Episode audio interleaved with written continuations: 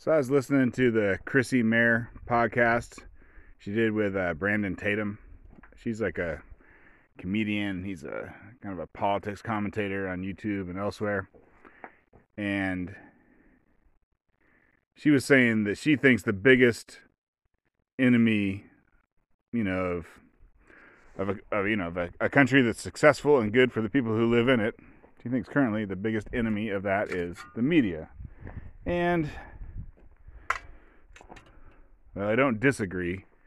I mean, the media is the way it is because academia did it first. But uh, you ain't changing academia anytime soon.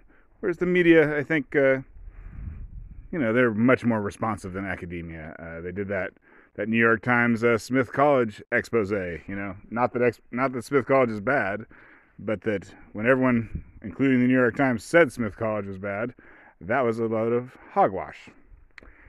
And so I was thinking, like, what will be the final,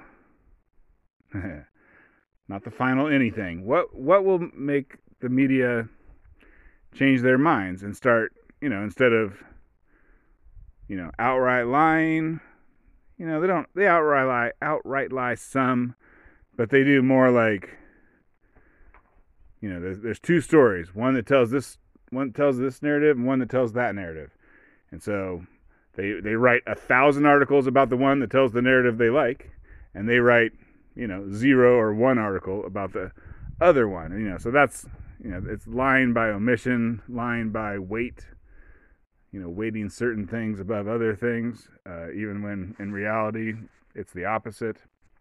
Okay, so the thing that they like to lie about the most is uh, race. And so, when will they when will they change their mind? I think now that Trump's out, boy, unless we go back to the same old every single mainstream media art, you know, segment is about how Trump is evil. Trump is the worst. Trump's Hitler. Trump blah blah blah. If we I don't we haven't gone back to that yet. And if we don't go back to that, then eventually they're going to start going, "Huh, you know, like there was 2000 extra murders in the black community in the past year." And then they'll go, why is that? And in my opinion, in result, it's because the media riled them up. And so I don't think the media has bad intentions. Like, you know, when they when they virtue signal all over the place, like a someone who has a someone who can't control their bladder, it's because they want to be good people. They want to think of themselves as good people anyways. They want to think of themselves as good people and they want other people to think of them as good people. And they think that, you know, virtue signaling all over the place like that is what's correct. But it's, you know, but if people start looking at, you know, the data, you know, the two the 2000 extra deaths, you know, the drop in home prices because people are afraid of riots, the uh, black small businesses that got destroyed, the pharmacies in black neighborhoods that got destroyed. You know, now you're, you know, the, you know, the food desert. I think the food, you know, you don't hear people talking about food deserts too much anymore because that was getting solved. You know, they're building like Walmarts and Targets in black neighborhoods or close to them. But anyways, they're going to be going back. You know, the the amount of food desertness is going to increase, and so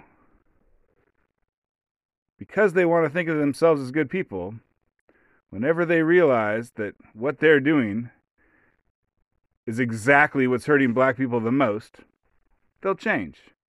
I don't know how long it'll take them to do that, and they're never going to say they're sorry. But but I think they really do want to help black people. So so we'll see. We'll see. I, I have some hope on that. I have some hope on that. I think because they really do want to help. As soon as they realize how to help, I think they'll change quickly. It'll probably be five years before they realize how to help or maybe never. Thanks for listening.